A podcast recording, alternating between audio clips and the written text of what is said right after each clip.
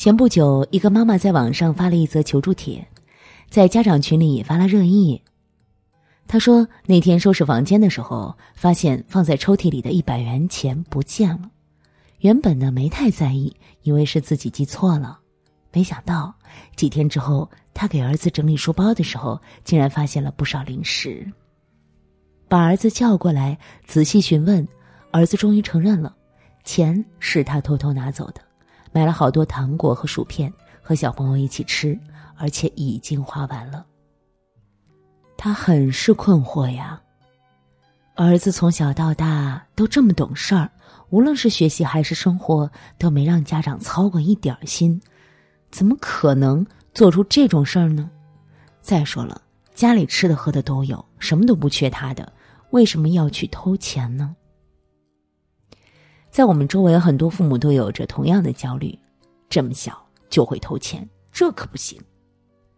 同样的焦虑的背后是不同的应对方式。有的父母会善意提醒，有的会严加批评，还有的则会锁上抽屉，将零钱收起来。其实啊，偷钱这件事儿可大可小的，我们既要教育孩子，更要走入他们的内心，去探究这一行为背后的深层原因。二，偷钱的行为是孩子成长的必经之路。说到孩子偷钱呢，绝大多数的父母都无法忍受。我的孩子那么乖巧，怎么会去偷东西呢？从心理学角度来说呢，偷钱是孩子成长的必经之路。心理学家皮亚杰将儿童的道德认知发展分为四个阶段。无虑阶段是零到四岁。看到喜欢的东西就会据为己有，他律阶段是四到八岁，只注重结果而忽略动机；自律阶段呢是八到十岁，道德水平处在初步萌芽的阶段；公正阶段呢是十到十二岁，道德感都有了进一步的发展。年纪小的孩子没有明确的物权概念，他们无法正确的区分我的和他的。曾经看到过一个爸爸灵魂拷问偷窃的闺女的视频。四岁的女儿放学回家后啊，爸爸发现她穿了一件从未见过的粉色衣服。那询问之下呢，女孩承认她拿了别人的衣服，只因为她喜欢。因为喜欢，所以想拥有；因为自己没有，所以就想拿走啊。这就是年幼的孩子最简单也最正常的思维了。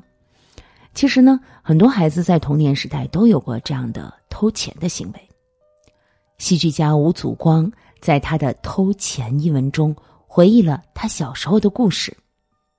起床后，看到书桌上放着一叠铜子儿，就拿了一小部分去上学了。次数一多，就成了习惯。直到有一天被妈妈发现了，被妈妈责问时，他羞愧的告诉妈妈。想买乒乓球拍、球网等等，妈妈反问他：“这是偷钱做贼，懂吗？”第二天，他看到枕边有一个盒子，里面是他一直想要的球拍和球网。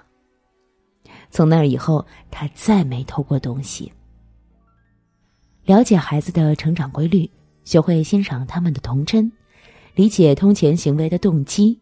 我们才能放下内心的焦虑。三，偷钱的背后是孩子隐藏的情感需求。对于孩子的偷钱行为，我们既要接纳他的正常，更要去思考关于这一行为背后隐藏的深层原因。心理学家武志红老师讲过他的一位咨询者的经历，因为种种矛盾。他对父母非常失望，于是呢，就偷他们的钱，还故意让他们知道。而当他们勃然大怒、打骂、责备他时，他就会有一种莫名的快感。内心里，他真正想要的是父母能够读懂他的孤独与空虚。如果父母没有体察到孩子内心深处的渴求，那这种扭曲的心态。将慢慢变成一种习惯，时间长了就会吞噬孩子的羞耻心。美国哈佛医学院的 Goldman 教授认为，这些是他们调节情感状态的方式，用来应对危险、创伤性的情景，背后其实是对现实生活的无奈。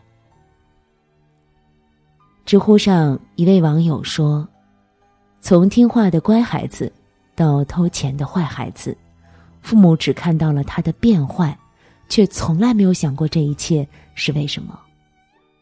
有了弟弟之后，他明显的感到父母对他的关爱少了，再不会像过去那样关心他的一举一动了，细心照料他的衣食住行了。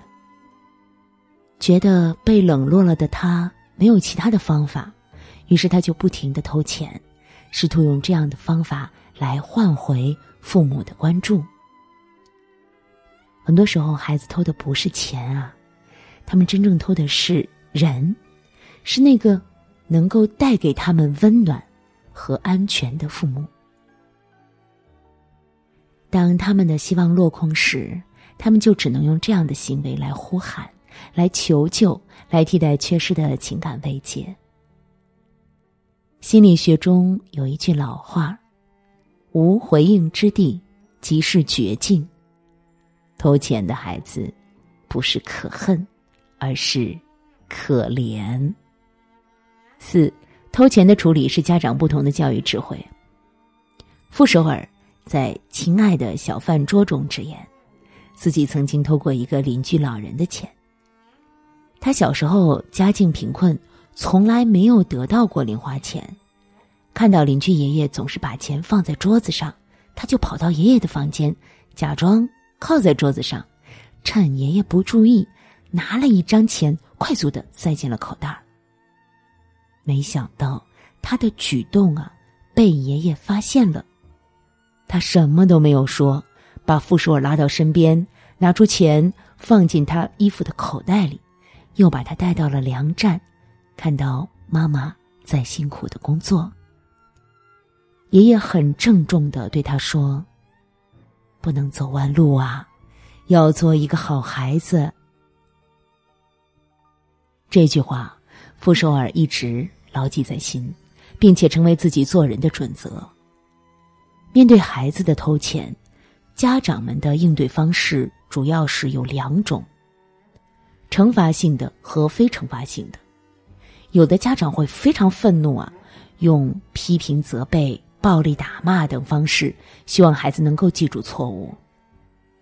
但是，当孩子恐惧于父母的暴力时，他们或者会产生负性的自我评价，认为我真笨，什么都做不好，妈妈不爱我了，从而陷入深深的自卑，或者是。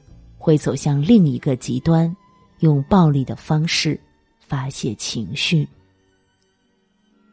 那另一种方式呢，是非惩罚性的，就是帮助孩子认识到错误，并且主动修正自身的行为。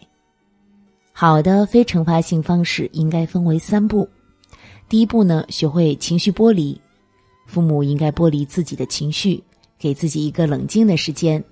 将个人的情感啊和孩子的错误啊分离开，就事论事。第二步呢，呈现积极情感，父母应该给予孩子正面的引导，告诉孩子“我爱你”，因为你是我的孩子，与其他无关。第三步呢，划定行为底线，父母应该为孩子划定清晰的行为底线，让孩子明辨是非黑白，明白。哪些事情可以做，哪些绝对不能做？只有孩子能够感受到父母的温暖与爱护时，他们才能放下内心的芥蒂，自觉约束自己的行为。孩子的成长是一个不断走偏、不断纠偏的过程。那在这个过程中啊，他们会吸取经验，收获成长。智慧的父母呢，都会将孩子的错误作为新的起点。要知道，孩子今天多改正，明天才能快成长啊！这其中的关键就是父母的应对方式。好的教育呢，都是一场和解，与自己的和解也是与孩子的和解。多给孩子一个机会，让他们说出心声，表达渴求；多给自己一个机会，让自己放下焦虑，收获平静。多给彼此一个机会，让母子顺畅沟通，交融心灵。